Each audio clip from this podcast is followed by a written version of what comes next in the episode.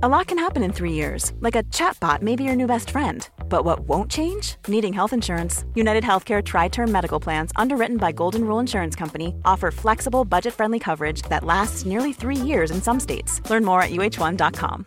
One size fits all seems like a good idea for clothes until you try them on. Same goes for healthcare. That's why United Healthcare offers flexible, budget friendly coverage for medical, vision, dental, and more. Learn more at uh1.com. Quality sleep is essential. That's why the Sleep Number Smart Bed is designed for your ever evolving sleep needs. Need a bed that's firmer or softer on either side? Helps you sleep at a comfortable temperature? Sleep Number Smart Beds let you individualize your comfort so you sleep better together. JD Power ranks Sleep Number number 1 in customer satisfaction with mattresses purchased in-store. And now, save 50% on the Sleep Number limited edition Smart Bed for a limited time. For JD Power 2023 award information, visit jdpower.com/awards. Only at a Sleep Number store or sleepnumber.com. Welcome back to another episode of the How I Quit Alcohol podcast. For first time listeners, please be aware that not all of the conversations within this podcast are suitable for children. I'd also like to add a trigger warning that sometimes the conversations can get a little heavy. We may talk about things like sexual abuse, domestic violence, drug use, and alcohol use. And if you feel that that may trigger you, please do not tune in. Also, I'd like to add if you are a heavy daily drinker, please seek the help of a medical practitioner before quitting alcohol. This podcast comes to you from beautiful Bundjalung country. Please kick back and enjoy, grab yourself your favourite alcohol free bevy, and if you haven't already, do a gal a favour, please subscribe, rate, and review this podcast. Hi, and welcome back to How I Quit Alcohol. Today in the Zoom room, I'm joined yet again by one of the How I Quit Alcohol grads. She's an absolute legend. She was on the show back on episode 166. It's Jade Lee. Jade is a yoga teacher. She is an all round awesome human. She's an author. She's done lots of things and she's doing lots of things in her sobriety. And we're here to talk about the second year in sobriety and how choosing sobriety can actually help you fulfill the life of your dreams. Jade, how are you? I'm amazing, thanks, Danni. I'm really feeling inspired and uplifted, and yeah, I'm like my body is vibrating at a really high frequency at the moment. I've had a great inspirational weekend, and I'm feeling like I can take on anything at the moment. Tell me about your weekend. So I went to a seminar around opening up my chakras and raising my vibration and working through all the stuck energy and it was it was one of those weekends where you had to kind of dig deep to find out the areas that might be holding you back and do that really difficult inner work that we kind of get used to doing in sobriety but just unpacking kind of another layer of the I don't know, for me, it was a couple of things about shame and about fear that came up. And mm, I worked through that and then cleared a few things and walked away. It was beautiful breath work and Qigong and meditation. And I just walked away feeling like so much lighter and Mm-mm. ready to take it all on. Isn't that amazing? And I love that. I was going to ask you if you'd share what were one of the things that you identified that was holding you back. So shame and fear. Wow. And was that shame and fear coming from an old pattern or was it from stuff to do with drinking? Can you share? You don't have to share. Yeah, no, that's fine. One of the key things that's come up is around a lack mindset regarding money, like a, a scarcity mindset that I probably mm-hmm. never realized I actually had. And I think that was mm. because whenever it came up, I just go go to the pub and forget about it and just not worry about it. And whereas in sobriety, I've had to stop and listen to what that emotion was trying to tell me. And that's some of the work that you taught us how to do in the challenge and in the grads group about actually sitting with the emotions. And that's why I've really loved being part of the grads group because that's something that I really hadn't done at all. And now I just get curious. I feel into it and go, what's that about? Like, I don't necessarily do anything about it then and there, but it's like, what is that about? Why am I feeling this way? Why am I anxious when I look at my bank account, even though I know there's money in there? That's interesting, isn't it? Did you grow up with lack? Can I ask? I didn't think that I did. So I didn't think that we we always had enough money, but there was always that idea. Like it's funny because one of the things that came up in the retreat over the weekend was my mother used to say money doesn't grow on trees. Money doesn't grow on mm-hmm. trees. We don't have a money tree at the back. So what I've actually done is I've actually created the tree pose in yoga. So now I do the little money sign with my fingers while I'm in tree pose. It's kind of like a subliminal sign to my to myself about the abundance that I have within me. But yeah, so it wasn't like we grew up in like, and I probably didn't think that it was a problem. But once you start unpacking the layers, it became obvious that I still had that. I'm worried that I won't have enough. I'm worried that it doesn't matter how much there is, I'm still ultimately worried that I won't have enough. And being able to actually tap into my own abundance this past year has been an absolute exercise in actually tapping into realizing that I have a lot of different ways that I can make money. It's where I want to choose to have my living and and where I choose to put my energy to make money. It's completely up to me. Like there's nothing mm-hmm. stopping me from going back to the 9 to 5, which is basically one of the main reasons why I lent into sobriety because I didn't want to be there because I knew that I could do so much more but it's a choice. It's a choice that I'm making as opposed to I have to, I, I can't possibly go back to, to working nine to five. Of course, I could if I wanted to, but mm. I'd hmm. much prefer to lean into my ability to generate income from doing things that I love as opposed to things that zaps energy from me.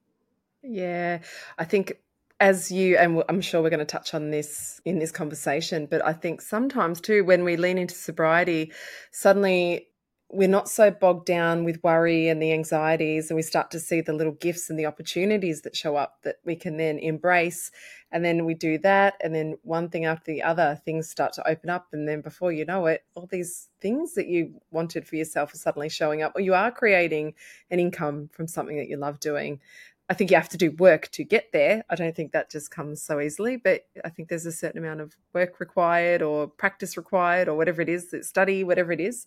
But that sobriety allows that space as well 100% yeah absolutely and i think the thing is like i was waking up every morning in a state of anxiety because of drinking so i was a daily drinker and three o'clock in the morning i would wake up in that feeling of anxiety which i now know was caused by alcohol withdrawal but at the time i never realized that and it was actually this morning i was lying in bed and i'm just like i wake up calm and if i don't wake up calm i'm like oh what's going on there what's that about but because it's not constant, you can actually identify it and go, okay, right, there's something there, as opposed to I'm just constantly in a state of anxiety.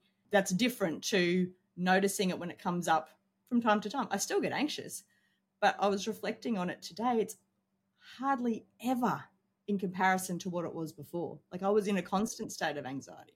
And that's also part of the, what I've really lent into for the last 12 months is using breath work and getting to understand my nervous system and being able to regulate my own nervous system consciously yeah and so then you, you kind of you, then you notice it more when you're out of regulation because you're not always out of regulation that's right it's so incredible isn't it it's so important to understand this stuff but that's what we we start to understand as we listen to more podcasts or we do some study or you know we learn from other people it's a great conversation to be having so, the scarcity mindset, how does that manifest in your life? I imagine one thing that just came to mind was when you've gone out to the pub and you've smashed a whole lot of beers and you've done whatever and shouted this one and that one, and then you wake up going, fuck, how much did I spend? I mean, that is not great for the scarcity mentality, that's for sure. Yeah, absolutely. So, it was just, I don't want to feel this. I don't want to feel this worry about money. So, I'm going to go and drink. And I, like, I just can't believe that. I didn't logically see the connection at the time. It just amuses me now. Mm-hmm. But yeah, it was just to push down that feeling and to walk away from it. But then, yeah, as you said, then it would exacerbate the problem because you've gone, you've spent a lot of money drinking, eating out, going out with your husband, going out with friends, as you said, shouting people. And then the next day, you just feel worse. Your bank balance looks worse. And you've got even more anxiety than what you did to begin with. So, yeah, I guess just the realization that it doesn't if if I'm living in that scarcity mindset, which I now realize I was or still am to a certain extent, I was definitely improved. you're never going to have enough. So you need to work in to understand why that is and to try and turn it around and think about like you said in the gratitude think about all the things that you're grateful for think about all the things that you do have and there is mm. so many things that we do have in this country that we can quite often take for granted absolutely. And look, and I think the scarcity mindset, of course, we're not thinking in terms of gratitude, that's for sure. And also, the scarcity mindset can keep us stuck in a rut. Like it can keep you stuck in a job that you don't enjoy, it can keep you like being competitive with other people, not wanting to share in other people's successes because you want it all for yourself. And then that doesn't get anyone anywhere. I think the more that people can collaborate and share, the more there's enough for everybody. And as soon as people start, I see it all the time where people start wanting to hold it all to themselves or this is mine, this is mine, that it doesn't serve them. It doesn't serve them at all. It always backfires. And I think it's this protection thing too, for sure. Like I think it's it's not because someone's a bad person if they're competitive or anything like that, but it's just that it's just coming from that scarcity mindset and it's probably a bit of their protector kicking in but it's great to recognize oh, i'm doing that scarcity mindset thing. Uh, i've seen it really extreme too with people. I was talking to someone the other day who she said she was working for this crew if she broke an egg cooking breakfast for this thing that they were on. They'd make her go buy another egg. Wow what the fuck like i'm like gee they had a scarcity mindset well now how they're going now fucking hell Anyway, I digress. But yes, and then all that ruminating, of course, and that the bad feelings in the body, of course, can lead to wanting to get rid of the bad feelings in the body. So it's definitely worth addressing. But isn't it true, Jade, that when you start to get into your sobriety more and we do start to realize those things that are being presented to us, we have more of a, I don't know, a clear space to reach for those things that are there or that we might want to reach for that we've been too scared for in the past. Yeah, absolutely. Absolutely. And mm-hmm. I guess my last 12 months has been a testament to that, to allowing and, and having the space to a work through the scarcity mindset and one of the things that i had one of the limiting beliefs that i had was you can't make money as a yoga teacher you can't make money as a yoga mm-hmm. teacher that mm. was one of my be- limiting beliefs and was just so many opportunities that came through 2023 for me to teach yoga more and I was a qualified yoga teacher, but because of COVID and whatever, I hadn't actually done too much of it. Like I had kind of let it go by the wayside a little bit and hadn't actively gone out. And in the last, so at the start of 2023, when I came back from my overseas holiday, just all these opportunities started coming and people started calling me. And I had one lady call me who I'd never heard of before. And she's just like, I've heard you're an amazing yoga teacher. Can you come and teach at my studio? And I'm like, sure, yeah, let's do it. Like, yeah, I'm, I'm in my head, I'm thinking, how the heck do you know I'm an amazing yoga teacher? well, she heard. She'd heard. Who's told you this? And and so I just said yes. I said yes to all of these opportunities. And it wasn't that I deliberately didn't want to go out and ask for for the opportunities, but I didn't have to because they just kept coming to me. And the universe was just saying, Jade, you are going down that track because one of my overarching, well, probably my key, my key dream that I really wanted was to run trekking retreats in the Himalayas. So my husband's from Nepal. I met him when I trekked to Everest Base Camp, and one of my, you know, those those big dreams that are too scary to actually really dream about, and it was mm-hmm. to run trekking retreats in the Himalayas. And practicing yoga, practicing how to teach yoga, getting together all of my sequences and understanding all the different topics and themes that I was going to have was all part of preparing me to do that, preparing me to be able to confidently take a group of people over to the Himalayas and to talk about all this spiritual stuff. When I was over there, it was a complete and utter spiritual awakening. I just couldn't believe how a pristine and beautiful the place is it's just absolutely amazing but probably more so is you know, we're talking about lack mindset like these people have very little and they are 100% abundant they're just living and mm. breathing how happy they are to be alive and mm. you can't trek in the himalayas without really experiencing how joyous these people are yeah, so one of my yeah, it was like my big scary dream to be able to do that. And yes, as we've been discussing, I'm going to be leading a trekking retreat in November. We're going to Everest Base Camp and the Gokyo Lakes a 19 day trekking retreat in the Himalayas, which is just a i'm just so excited to be able to take people to that part of the world because i just i just know it's going to be a life changing experience. And b it's like my dream come true that has been manifested through sobriety which is so exciting for me. Oh my god. I've got tears in my eyes. I'm so happy for you. I'm so excited i'm so so excited for you. I just think it's so brilliant and i love to see when people's dreams are coming true through their sobriety and watching you in your sobriety and how like you, it's, it's just amazing. It's absolutely amazing. And that's in november so you're taking a group of people to everest base camp you're going to i wish so wish i could come i so wish i could come but unfortunately i cannot but maybe perhaps the following one but it just sounds like a truly amazing experience and to do that kind of trekking and to be doing yoga at the same time and the deep conversations what an absolute gift an absolute gift. You should be so proud of yourself. It's just wonderful. Tell me about, I mean, would you have achieved that? Would you be doing this if you were still drinking? I don't think I would have because I was slowly losing my motivation. I was slowly losing my motivation for life. I was slowly settling. I was settling more and more. And I could, one of the key reasons why I ultimately made the step was because I'm not someone who wants to settle for mediocrity. It's just not really in my psyche. And I really didn't want to get to the end of my life and just go, oh, well, you know, you were in your 40s and you just decided to keep drinking. And that, for me, it came to a point that there was a choice. It was like, this is your your left turn and this is your right turn and you can decide whether you're turning left or right but you know in yourself which one and the problem is that even if you turn even if you turn on the left turn and you keep drinking, that right turn's still going to be there. You're still going to be thinking about it. mm-hmm. You're still going to be wanting to get off that track. You're still going to be going, I really shouldn't be on this this left path. And I guess now, just as I'm speaking about it, it's kind of like a metaphor for the for the mountain trail, right? So, you know, you can mm-hmm. go down the mountain or you can go up the mountain, and you know it's going to be a bit of a tougher trek to go up the mountain, but the views and the life and everything up the mountain is just so much better. And you know that, and you're never going to kind of unknow it. Or in my heart of hearts, I was never going to unknow that I had made a decision to settle. And I didn't want to settle. I wanted to grow and rise. Oh, I love that. Grow and rise. Yes, yes, yes.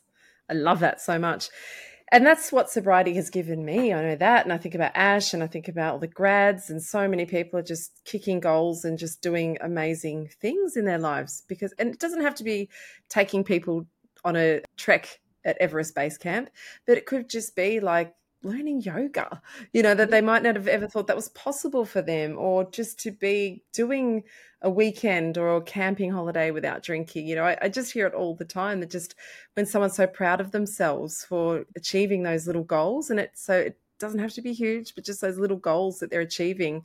And I think it eventually just keeps on leading and leading. And we do, we grow and we rise. And it's just, that's such powerful words, Jade. That's amazing. I, I know for sure, I don't know. Ash and I were talking again the other day about just where we'd be perhaps if we hadn't quit drinking. And I mean, obviously, nothing like I would be doing nothing like this, but I just can't even imagine where our life would be. And it just brings me to tears sometimes because I think, fucking hell, where would we have ended up? And a lot of the choices we were making was out of self hatred because the drinking had got us into such a bad place that we weren't making choices that were supportive or healthy or loving towards ourselves or each other. And gosh, and we think about living that life, it's just so scary, like so scary.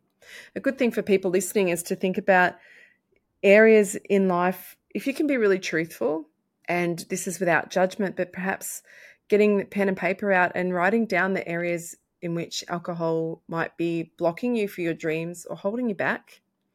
And so let's say, Jade, like you were saying, you had no motivation, but also let's just say you were still drinking. What would be some of the things that would be holding you back now from achieving this that you're doing, achieving the life that you're living now? Well, I guess ultimately in order to lead retreats and teach people about spirituality and all that kind of stuff, you really have to be true to yourself. And if you're not true to yourself, it's very difficult to ask other people to be true to you. And then you you're living mm-hmm. kind of a life that's not aligned to your values. And that's ultimately okay. if you want to get down to the nitty gritty of it, I wouldn't be waking up at 4 a.m. well, I would have been waking up at 4 a.m., but with a pounding heart and fucking head in the dunny. Yeah, exactly. So I wouldn't be getting up at 4 a.m., bouncing out of bed and going and doing some journaling and walking the dog and, you know, practicing yoga and all of that kind of stuff. I wouldn't have become a breathwork and meditation teacher in the last 12 months. Like that was mm-hmm. something that I, even though I, I knew that I liked yoga, that's a whole new idea. Like I was one of the people who's, and probably even until the last six months, okay, fine, I can sit there in silent meditation for 10 minutes and I'm like waiting for the clock to turn. And I really didn't like it but mm-hmm. now I'm like, whoa, let's go do some meditation. I'm really looking forward to it. I know it makes me sound like a mm-hmm. bit of a woo woo spiritual head, but the thing is, like, you still have to go through that period where it is difficult. But mm-hmm. once you get to it, you're like, oh, this is great. Being with myself, being really authentically comfortable with who I am. I think that's the thing. You, it's very difficult to love yourself when you're constantly going back on promises that you make to yourself. Hmm. And that was where I was at. I was doing that whole I'm not going to drink today, I'm only going to drink the weekends, all that kind of stuff that we do and these deals that we're making with each other, with ourselves, sorry. And we realize that every time we break those promises, I think that you've said this before, every time we break those promises, we're feeling bad about ourselves and we're just chipping away at our own self esteem. I think that's got a lot to do with it. And the key thing is just living according to my values. And and one thing that I still remember from a session that we did in the grads group very early on, and we were encouraged to think forward five years. Oh, that was in the challenge group. Challenge group, yeah, it was. It was in the challenge mm. group. We were encouraged to think forward five years, and I was just like, I'm going to do this. Like I probably was thinking at the time, in five years' time, I'm going to be leading treks to the Himalayas, and I'm going to be doing this, and I'm going to be a yoga teacher. I'm going to be up on stage speaking to people and coaching people. And this is probably what I was thinking. And at the end, you said, What if you were still drinking? And it was just, it was like a crushing feeling of, I don't see myself doing that. I won't be doing that if I'm still drinking. And it was really, really powerful. And that just came to mind when you were talking before. And yeah, the other thing is how closely you are aligned to what are your top 10 values and how closely are you aligned to them. And I was not aligned mm. at all to my top 10 values. Well, alcohol was reducing my alignment to those top 10 values in every single one of them. And I'm all or nothing, I guess. So I was wanting to be all aligned with them and, and be doing everything I could to make sure that those dreams that I had, I, I gave them a good shot. Like, even if I didn't get there, it's okay but I'd given them a good shot. So I knew that I'd done my best to head towards them so that I didn't have regrets and I didn't feel like I had given up on myself. 100%. And that's part of it too, isn't it? It's like having a goal. It's like with your I am statement. It's no good just saying, oh, I am going to, I am leading treks in the Himalayas, but then sitting on your ass and not doing anything to get towards there. I mean, it's great to have your I am statement. It's great to have your goal and think about the outcomes you want, but it's all about the mini steps and the steps that you're taking to get yourself there. You can't just say, I'm going to be headlining or playing the main stage at Byron Bay Blues Festival, but not work on your singing or your musicianship or your guitar playing or getting a good band together. It's like just I'm just going to sit here and wait for Peter Noble to call me. It doesn't happen. So you have to take the steps to get to where you're going. And I think that's the other beautiful thing that sobriety gives you. It enables you, it takes the shackles off. As Ash says, it takes the rocks out of your backpack so you can start to take those steps forward to where you want to go you can see yourself moving towards it too. You can see yeah. you can see all the little you're going to use the rocks in the backpack analogy. You see all the rocks behind you on the trekking mm. trail and you're going, okay, right, well I've got rid of another rock and I'm moving forward. Oh fuck yeah. And yes, um, love that. Yeah, and and I think that and that's another part of it is also just stopping and celebrating and going, huh, look what I've done. Look how far I've come. This is good. And for me, that's been a big part of it as well. Celebrating all the little things. Like whenever I get a new get a new qualification, oh look, now I'm a breathwork teacher. How'd that happen? Yes. Well done. Yes. Yeah.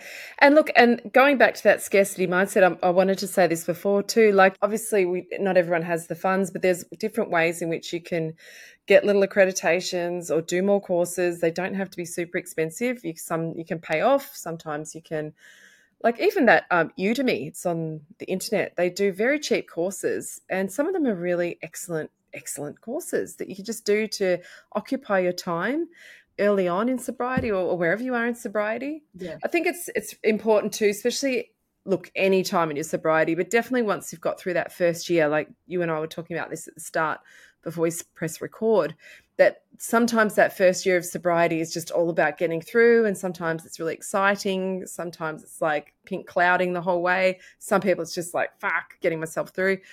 And then that second year can look very different the second year can be really tough for some people. For some people, it's like, wow, I'm stepping into this and this is who I am. I'm embracing this new me. Some people will feel really resistant because things start to surface. Things start to bubble up that we've been using alcohol to push it down and it's got to come up. So as things start to surface, that can be painful for people. And but also it can get stagnant so there's a few things to look out for in that second year of sobriety too, that stagnation. And it's not about doing all the things, but it's about what can I do to expand myself a little bit more. And for me, I've got a thirst for knowledge and I've I think depending on your why as well, like I've got this I want to help people. So I know that every course I do is going to be beneficial, hopefully. If it's been beneficial for me, it's going to be beneficial for someone else. So that gives me that real drive. But I didn't know. Look, to be honest, Jade, I, I when I first started just learning more, it was never about coaching so I didn't know that I was going to be doing that. But it was really about, hmm, well, I was coaching someone, I was coaching myself. The most important one. Yeah. So watching, and I, I don't think I got stagnant because I really, really did just stay thirsty for knowledge with curious, like with a curious mindset and just kept just stay curious. Like, I think it's important to watch the mindset, not to be watching TV every night. I mean, that's okay if you want to do that. But if you want to expand, you could be, there's so much we can be learning. And learning, again, doesn't have to be a course, it could be going to a yoga class. Yeah. It could be going to an art class, like learning from other people, perhaps. Just learning what you can, stay curious. So, talk to me about your second year after you've done that first year, and then how is it now? Yeah, I guess, and just came up then when you were talking about not necessarily learning all the things and not necessarily taking it all on, that's been a big learning for me to be a little mm. bit more discerning about where I put my energy. So, mm. and not mm. Putting myself under the pressure to have to do everything. so, yeah, that's huge. We should definitely talk about that. Yeah, because I had mm. at actually at the end of last year, I had four or five unfinished courses. and I'm like, we're not doing a new course until you have finished off those courses. And now I'm more like, okay, well, what does 2024 look like? And I'm only going to do one course, but it's going to be, it's actually going to be a yoga therapy course that I'm going to take through the whole year. Although you, there are some other things you go, oh, I guess I could fit that in. But it's more being more discerning, knowing that we have a certain amount of energy and it's around energy management. We talk about time management, it's around energy management, it's around being aware of what takes your energy and what gives you energy. And it doesn't have to be always learning something new, but it can just be spending time with with people who inspire you. It can be spending time with your pets. It can be going for a walk. It can be whatever it is that gives you energy. And what gives you energy, Danni, won't be the same thing that gives me energy. Yes. There are some universal things, but we just need to think about it and go, okay, right, what actually gives us energy? And then also that also comes down to people who we spend time with as well what things have looked like for me for the last 12 months or for the for this my second year of sobriety has been around a determination to live in a more flow state so to be more aware of my energy and to if i'm feeling tired note why i'm feeling tired and then go do, do a yoga nidra so a yoga nidra at three o'clock in the afternoon instead of coffee and coffee and chocolate surprisingly mm. enough it hmm. works a little bit better who would have thought um, yeah. and it's also been around not beating myself up when I don't achieve what I set out to achieve. It's more like, okay, right, well, that took longer than I thought it was going to take. Let's just take that into account for next time and not push myself so much or give myself more time or maybe get up earlier to do it or whatever just decide where i'm when i'm actually going to be doing it to use my energy the best way and also just working on what you ultimately really want to do where do you really want to do and not necessarily going by what you've you've done in the past or what you think you need to do just go actually is that really aligned with where i want to go? Where do i actually want to spend my time? And also noticing people in your life who may not be who may be taking more energy from you as well. And assessing that not necessarily letting that relationship go but just going okay right that's interesting the way i respond to that situation. Like i've now realized i'm really i probably was always quite resentful towards judgmental people but now i re- really can't handle it. So it's just been really getting curious. Like every every day is an opportunity to get more curious about what makes me tick. The things that i yeah. never would have even noticed or realized when i was drinking because i just drank through it. Just go okay right that person or that particular event really annoyed me or i got really upset about that and not get cranky well like you get cranky initially but then go okay right what was it about that? What was it about mm-hmm. that that got me cranky? Is that person triggering me because it's a previous version of myself? What exactly is it about that that we talk about people being a mirror for us and there's a lesson mm. in the in the situations that that come up? Like what is this situation trying to teach me? Oh it's the best question. When you do get upset about something it's like well that's hit something in me. That's hit my stuff what stuff has that hit that that person's done? And isn't that interesting? Ah you, it's an opportunity to learn more. And that's what sobriety gives you too the space to have the clarity to go isn't that interesting? And if you're not if you're still feeling all pent up and there's anger issues or there's stuff there's still lots of stuff then go work with someone like go work with a therapist go work with a counselor work your way through it. There's one thing to be said about putting the alcohol down.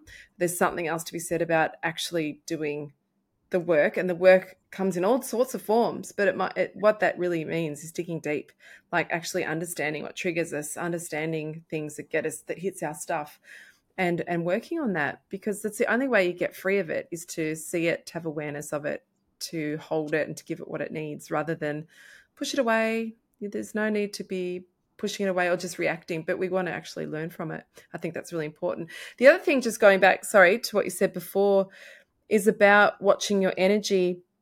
I see two different things happen sometimes when I'm working with people, Jade. It's like either people take on a morning practice, say, or, or a new daily practice, and they've overloaded themselves so much that either A, they toss it in the bin, they just go, This is fucking too hard, I'm out. And then once they've gone out and stopped doing it, then oftentimes that leads back to drinking inevitably.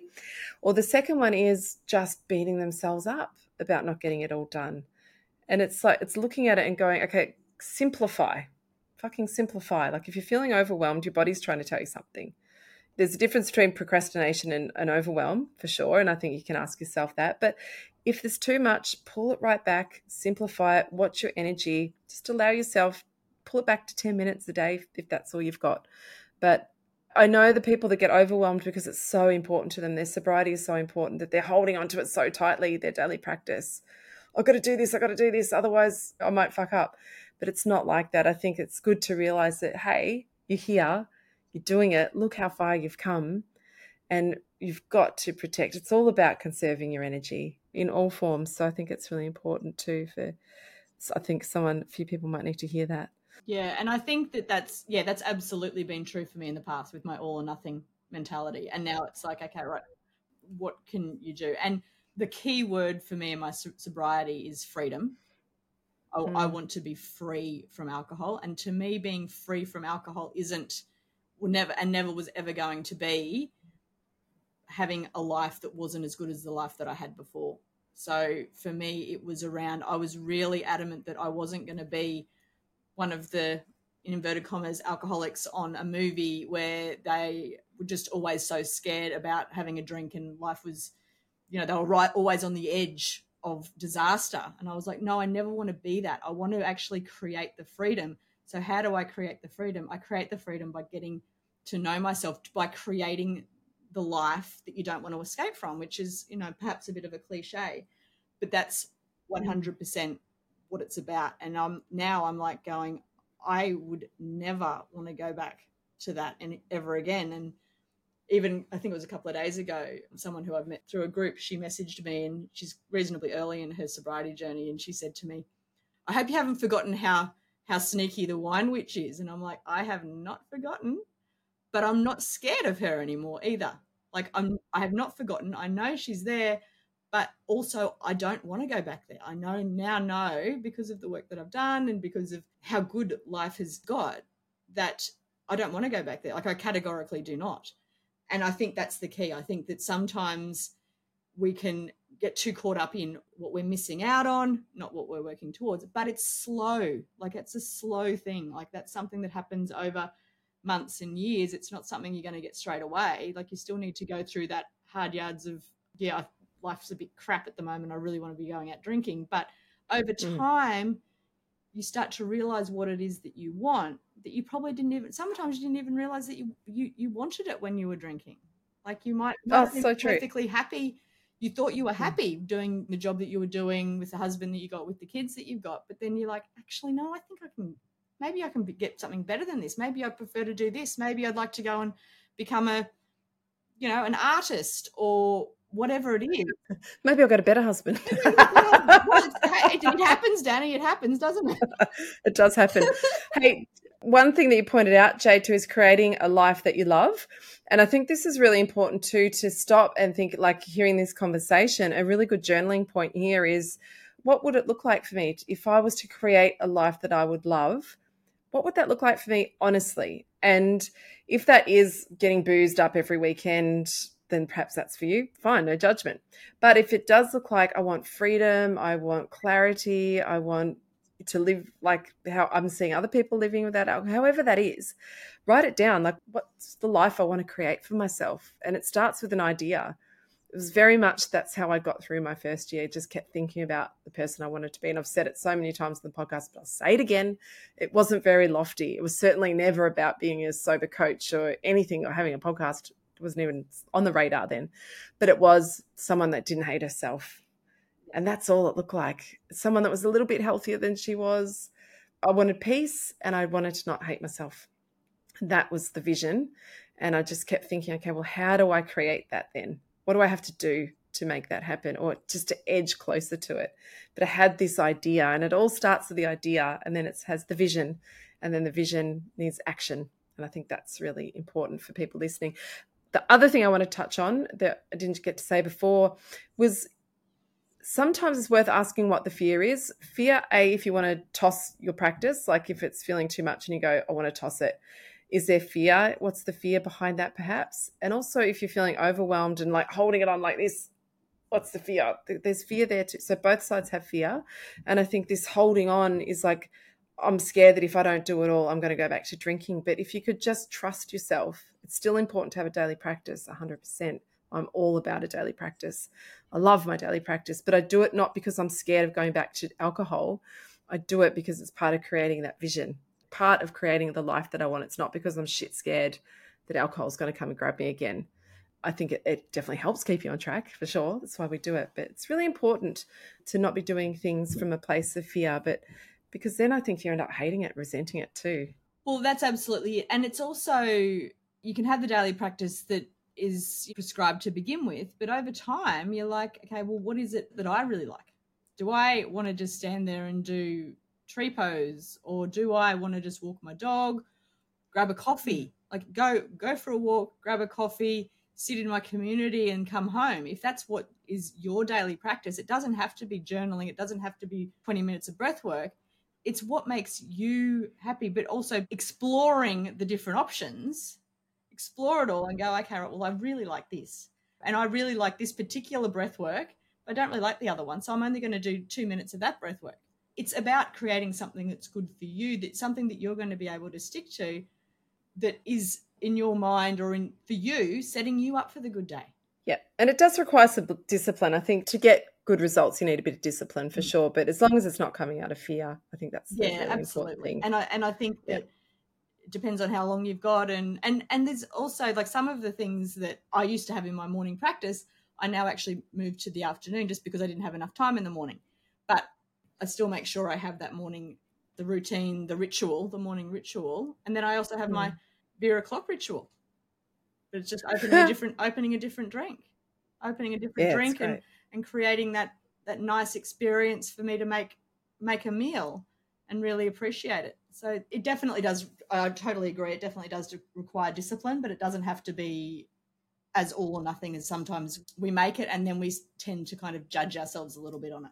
Absolutely. I think it's, yeah, so important. Amazing. Like it's amazing. And I, I just, I can't stress enough how good life can become if you do a bit of the inner work, if you start being a bit more curious and open and saying yes to things. It's when we start to say yes to things that things open up and they start to just drop in front of us. And if you're not saying yes, what's the fear? Always asking, what's the fear? What is the fear? Like, write that down. It's probably one of the other greatest questions you can ask yourself. What's the fear? What is this teaching me?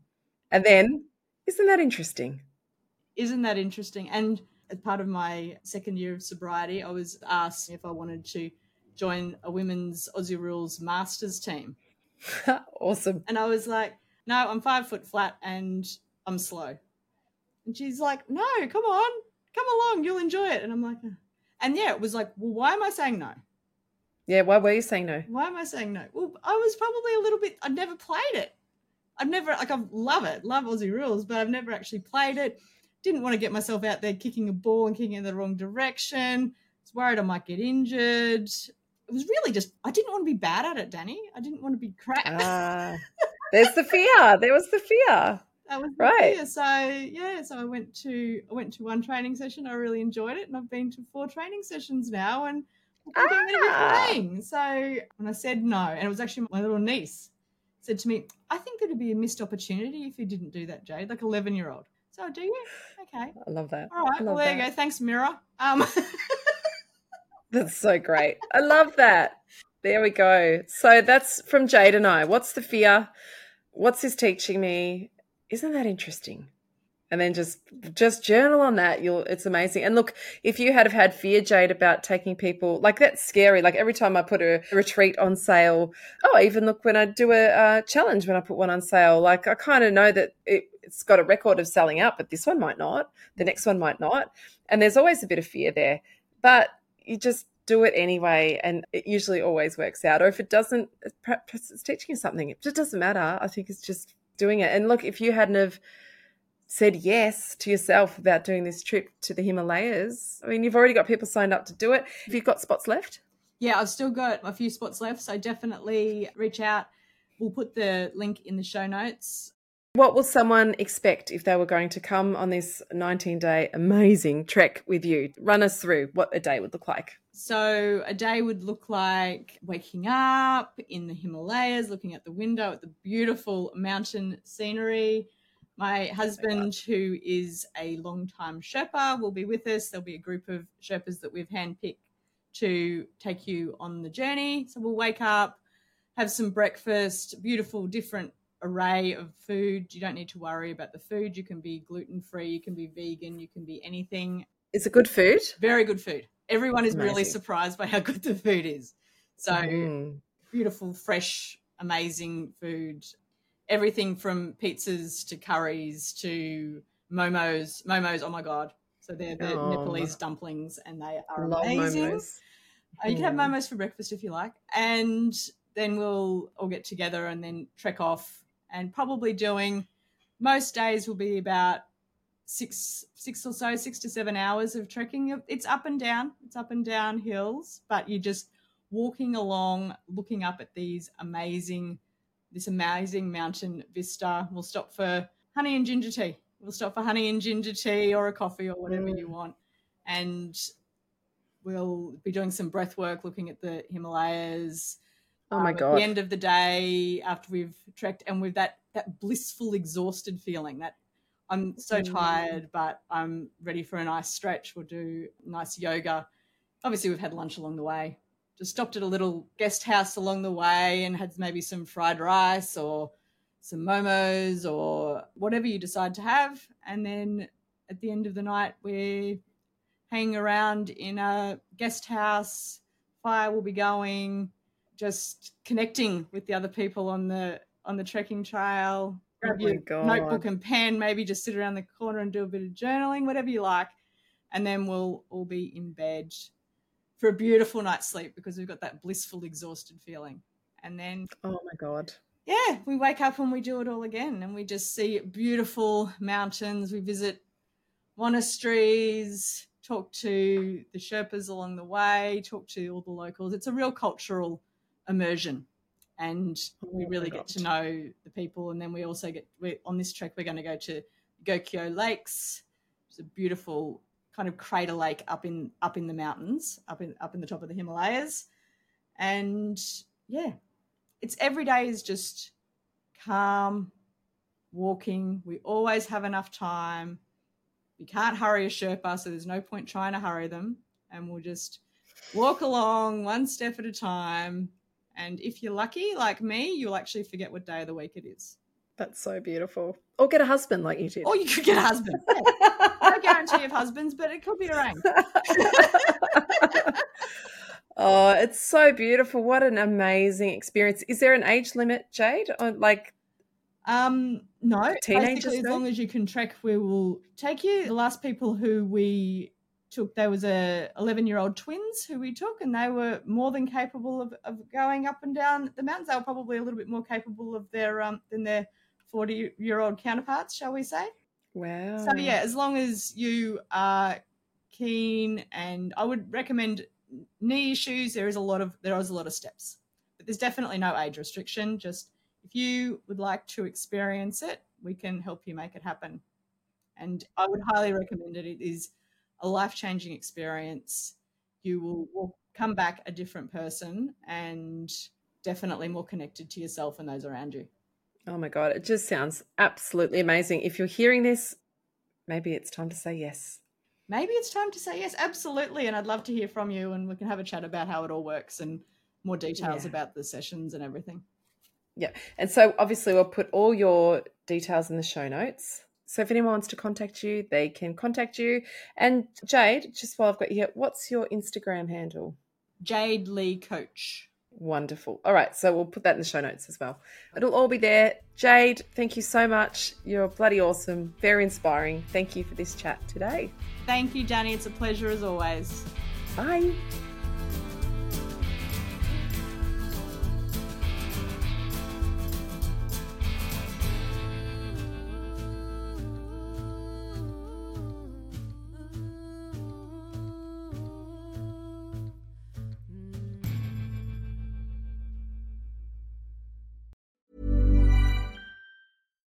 If you're looking for plump lips that last, you need to know about Juvederm lip fillers. With Juvederm Volbella XC and Juvederm Ultra XC, your lip look, whether it's subtle or bold, can last up to one full year with optimal treatment and no additional maintenance. Find a licensed specialist and see if it's right for you at juvederm.com today. That's J U V E D E R M.com. Add fullness to lips in adults over 21 with Juvederm Volbella XC or Juvederm Ultra XC. Do not use if you have severe allergies or a history of severe allergic reactions, or if you're allergic to lidocaine or the proteins used in Juvederm. Tell your doctor if you have a history of scarring or taking medicines that decrease the body's immune response or that can prolong bleeding. Common side effects include injection site redness, swelling, pain, tenderness, firmness, lumps, bumps, bruising, discoloration, or itching. As with all fillers, there's a rare risk of unintentional injection into a blood vessel, which can cause vision abnormalities, blindness, stroke, temporary scabs, or scarring. For full important safety information, visit juvederm.com.